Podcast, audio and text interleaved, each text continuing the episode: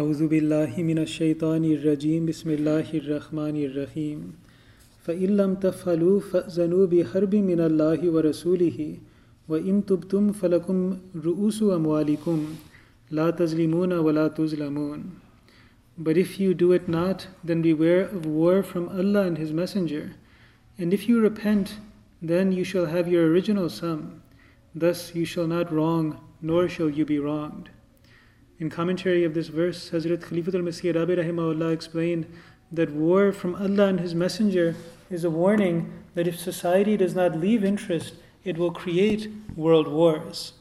And the principle that is described here is that when people begin to rely on interest based capitalism, then essentially it is borrowing from our future. Whether this happens on an individual level or on a societal level, a person is not able to afford something at present, and so he borrows from his future in order to improve his present standard of living. And while he feels that he is more wealthy in that moment, but in fact, his total assets are decreased, his total money that he has is decreased because he is paying more for the same thing that he could have bought if he had saved up, but to have it earlier, he is paying a fee. So, this is the whole problem with interest, in that it is a means by which a person psychologically tricks himself into thinking that he is richer while making himself poorer.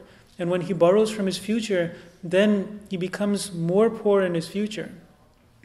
Now, when this ha- applies on a societal level, then those who are poorer in society they continue to become poorer and poorer and then those who are the ones who are giving interest, they continue to become richer and richer. And this divide that exists in society, it becomes more and more aggravated until there is discontentment, there is discord, and then there is a type of civil war and that eventually breaks out between classes. Huzur also explained that this happens between different countries as well. That when rich countries are accustomed to a luxurious standard of living, and they start to suffer economically, then because of their greed and their desire to hold on to their luxury, they become oppressive to poor countries that are indebted to them. And this sows the seeds of great wars. So, this is something that we've seen as a way by which wars have happened in the past. In fact, World War I, um, after World War I finished, one of the main reasons that the Second World War happened was because of the debt that was unjustly placed upon Germany. And when this debt was placed upon them, then naturally it created an agitation among the people, an economic agitation that then expressed itself in political extremism. So, at its root, it is an economic issue that becomes, uh, that, that shows its symptoms in political extremism.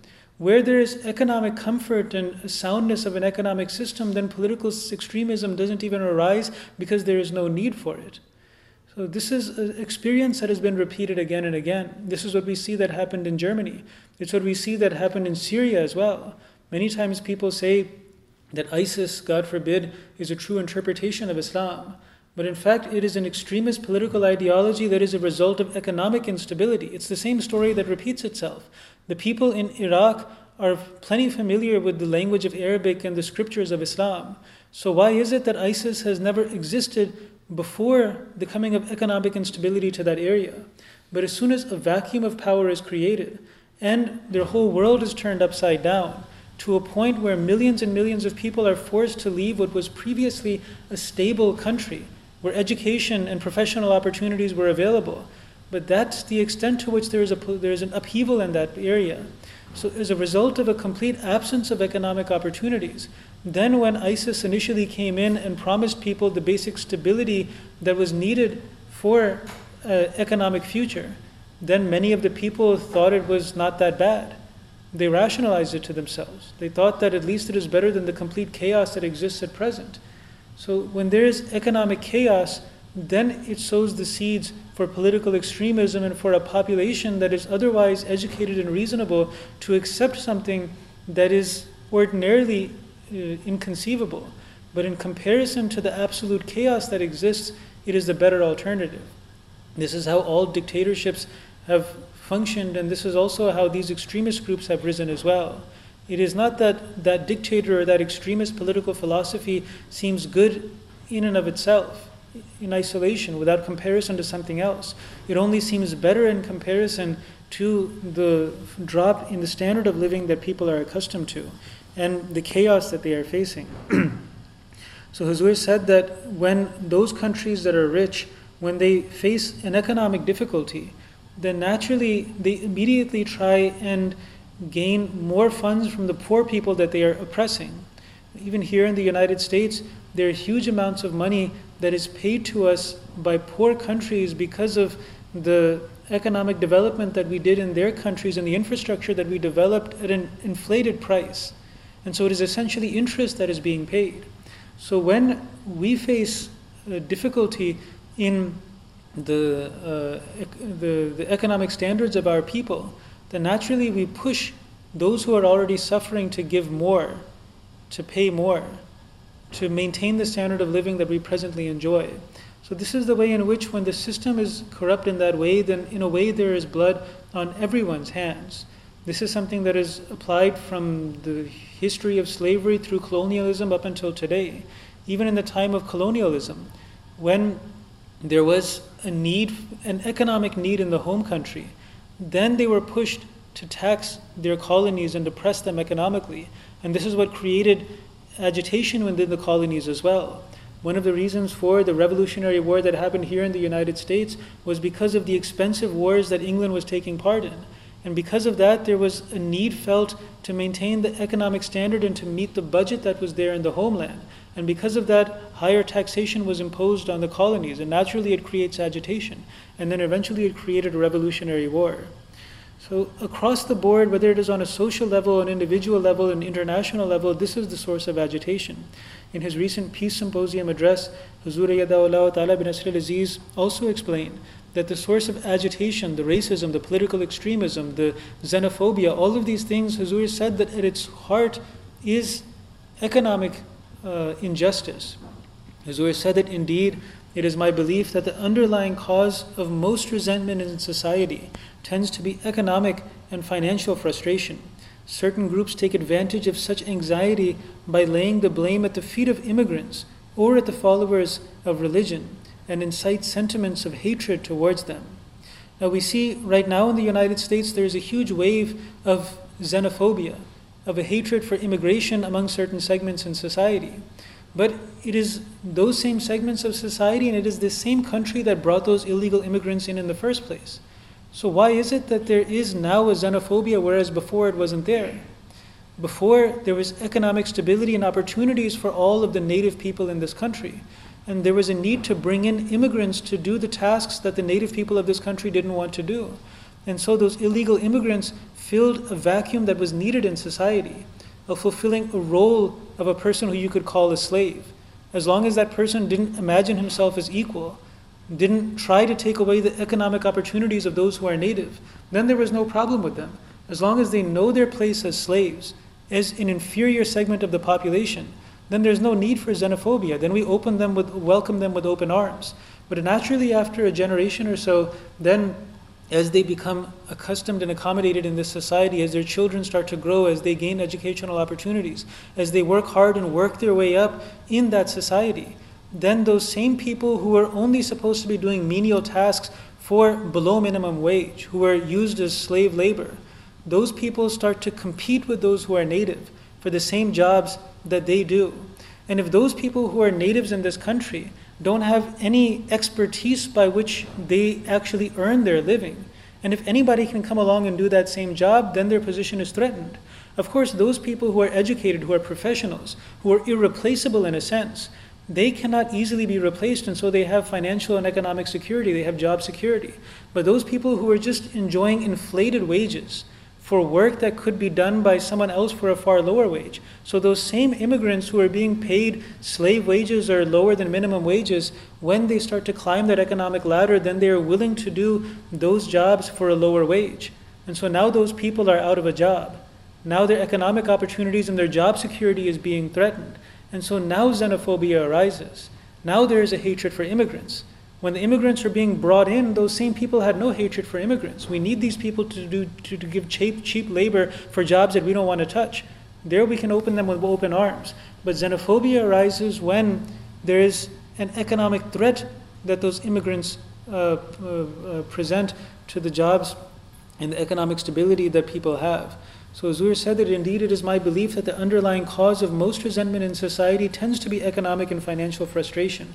Certain groups take advantage of such anxiety by laying the blame at the feet of immigrants or at the followers of religion and incite sentiments of hatred towards them. So when we have a rise of frustration in society, as those immigrants begin to rise in society and those native citizens of the country begin to lose their jobs, then there is a collective frustration that begins to arise among that native population. That frustration expresses itself firstly in the form of anger, then in the form of hatred. And this is a very easy emotion to capitalize on.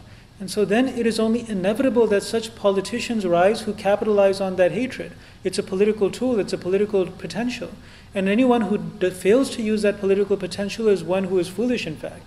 Although he throws the country in the fire and he basically uh, sabotages the entire country for the sake of his own political uh, individual gain.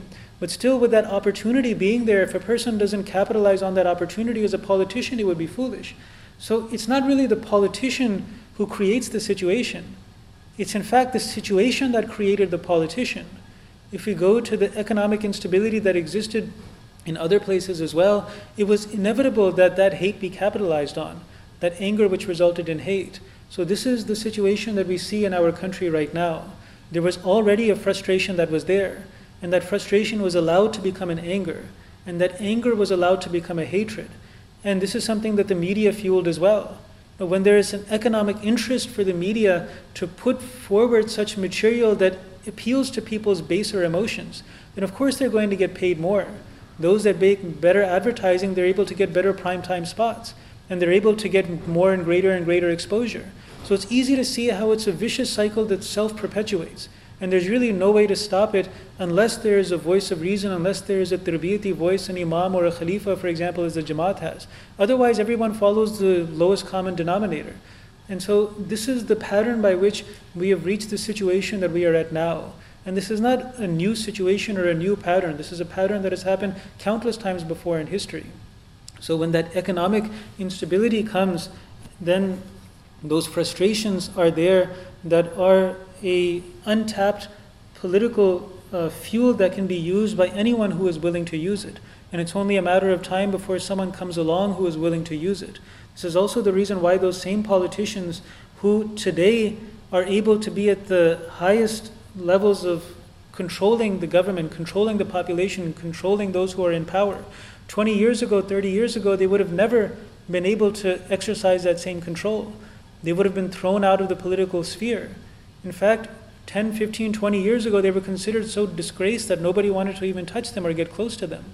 At those times, that same frustration didn't exist. That same anger and hatred didn't exist. And so when people were in their right minds, then because of the relative economic stability that existed, and even if there was instability, it had not become so prolonged and unjust that it had created frustration and anger and hatred. So at those times, those politicians were giving the same message, but they weren't able to, they, they weren't able to gain any traction. So when economic injustice and instability continues for a long period of time, then it creates that environment of frustration and anger and hatred. And then it's inevitable that when that ground is ripe for sowing the seeds of hatred, then someone will come along and sow those seeds. So Huzur said that the solution to the world's problems are solving the economic problems that we see in the world. And when those economic problems are solved, then people will not have time for hatred. People won't have the, you know, they won't give any attention to people who sell anger and try to appeal to their anger.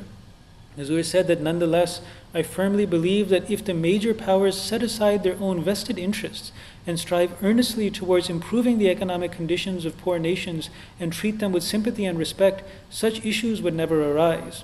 Here, Huzur also explained that the whole immigration crisis is something that is created because of the backwards foreign policies that exist in superpowers. The reason why people want to leave their country is because of the deplorable economic state in their countries. And many times that state is not something that happened on its own. Sometimes it does happen on its own. It happens because of internal corruption and issues. But many times it is because of external involvement. And when we look, for example, as I gave the example before of Syria and Iraq, those people were perfectly comfortable in their countries. Those are stable countries with educational and economic opportunities. Those immigrants who had to leave and come into Turkey and Europe, they never wanted to leave their countries. They don't want to be in Germany or in, in UK and all these other places. They would have never chosen that themselves. But it was because of the complete chaos that was created there because of the failed economic policies of the United States and Russia that they were forced to leave. Also, here in the United States, we see the huge amounts of immigration from countries like El Salvador and other countries. All of these countries in Central America and South America, many of them were a place where there was a Cold War that was happening, a fight for control between the Soviet Union and the United States. And there was a propping up of dictators. There was an interference in political process by which there was an attempt from the Soviet Union to try and get communism to plant its seed here. And then the United States was forcing its way, even through dictators, to make sure that even, even if democracy had chosen communism, that a dictator would be able to oppress it and would free those people and give them the democracy that they, they didn't even know that they wanted or needed. So it was because of that interference in those areas, the political interference, economic interference as well, that many of those countries are in shambles and why there was a need for immigration towards the United States in the first place.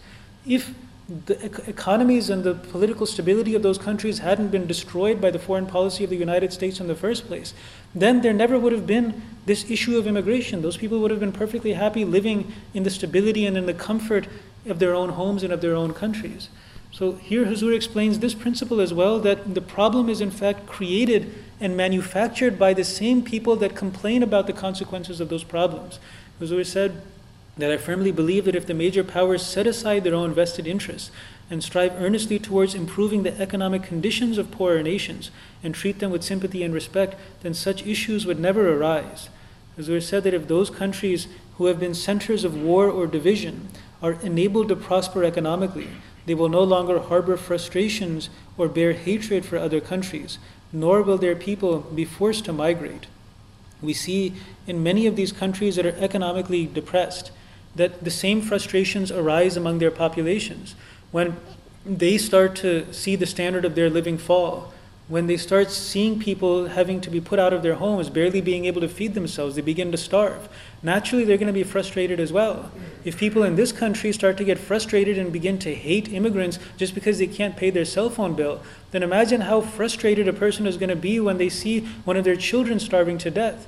And then when they see that the reason their child is starving to death is because of the interference in their own country's autonomy by a foreign power, then naturally they're going to develop some hatred for that foreign power. And on top of that, when they see that a huge amount of the money that, that their government has, that the taxpayers pay, goes to service interest based debts, that those same superpowers are imposing on them oppressively, and that money, which could have been used towards the infrastructure of their own country and of developing in the economy of their own country, is going to them being basically robbed for paying amounts that they've already paid off, but now they're just servicing the interest on debts. Then how can we imagine that they wouldn't be angry in that situation? So, this is the hate that is produced by injustice. And if injustice is taken away, then the opportunity for hatred goes away. The opportunity of frustration goes away, which creates that anger and creates that hatred. So, the hatred and that anti American sentiment that exists in many countries today happen because of the same pattern by which and xenophobia and Islamophobic hatred exists in many segments of our own society. It is because of economic instability and economic injustice. And when those issues are solved, then that frustration, anger, and hatred goes away on its own. As Musleh Maud who explained in commentary of this uh, verse also, that, and I don't remember now, maybe it was Hazrat Khalifa Rabi who expanded on this point, that when Allah Ta'ala says that um, those who do not, who will not leave interest, then they should prepare themselves for war from Allah and His Messenger. That what is meant here is that when a people defy the laws of Allah Ta'ala, then they bring war upon themselves, and that war becomes a punishment for them from Allah Almighty. Huzur explained that, for example, in World War I, the amount of money that was spent daily by England and by Germany, by these different countries, it is something that the population never would have sustained. In fact, that war could have not have been sustained if those countries had not taken out interest-based loans, if they had not taken out loans out of desperation to sustain the war effort and put their countries into huge amounts of debt that they were uh, under for, for, for, for years after that. Not only that, Huzur explained that if the population themselves had been taxed for the daily expenses of war, then they never would have allowed for that war to go forward. But it's because they were blinded from the consequences of war that they allowed it to go forward and there was popular support for it. The Huzur explained that within a year, the country's ability to sustain World War I was, was, was filled. They, could, they could not meet it anymore. And the population was kept distant from the battlefield. The horrors of the battlefield, there was a different perception there on the ground and a different perception in the propaganda at home. And so the population continued to support the war effort. And also, the population was kept distant from the financial cost of the war, in that the loans were taken to support the war effort. So, if the people had been aware of the on the ground realities of battle, then they would have been horrified by it. And if they had been directly taxed for the daily expenses of the war, then they would have, within a few days, gone up in arms and said that we can't sustain this war, find a way to make peace. And they would have put pressure on their politicians to immediately make peace. But it's all because of this interest based loan system that World War I and World War II were prolonged long after they should have naturally come to their own end. And Huzur also explained that the prolonging of these wars brings about suffering for these countries. Millions and millions of people died because of wars that became prolonged past the point of sustainability and they became wars of attrition. So, here also, this is a huge suffering that was inflicted on those countries because of their use of interest based loans. So, this is harbu min Allahi wa rasulihi. This is what is described in this verse that a natural consequence of breaking the laws of nature is the punishment of war coming upon people. And this is not ordinary war that comes upon them. This is war that comes as a result of breaking the laws that Allah Ta'ala has set. And so this is the punishment that comes upon them.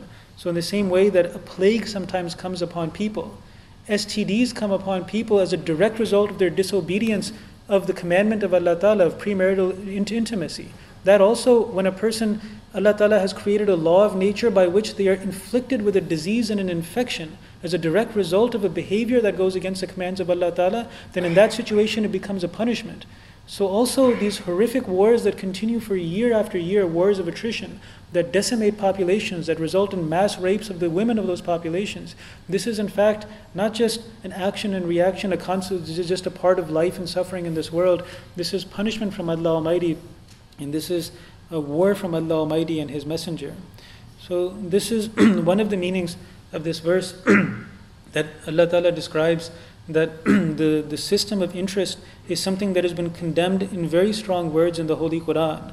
And it is not without reason. You know, a person may read this and think that this is just a type of financial transaction. Why is it that the Holy Quran has taken it so seriously and said that those people who do not leave it, then they should prepare for war from Allah and His Messenger? The reason is because it is a, a teaching of great gravity that carries huge consequence in this world. And the last two world wars and the unprecedented devastation that they brought upon the entirety, almost entirety of humanity was exactly because of the result of disobedience of these principles of Islam. So this is the reason why such great emphasis is placed on these points. so with these points we'll end today's dars and we'll go for iftar. Allahumma salli ala Muhammadin wa ala ali Muhammad wa barik wa sallim innaka hamidun majid.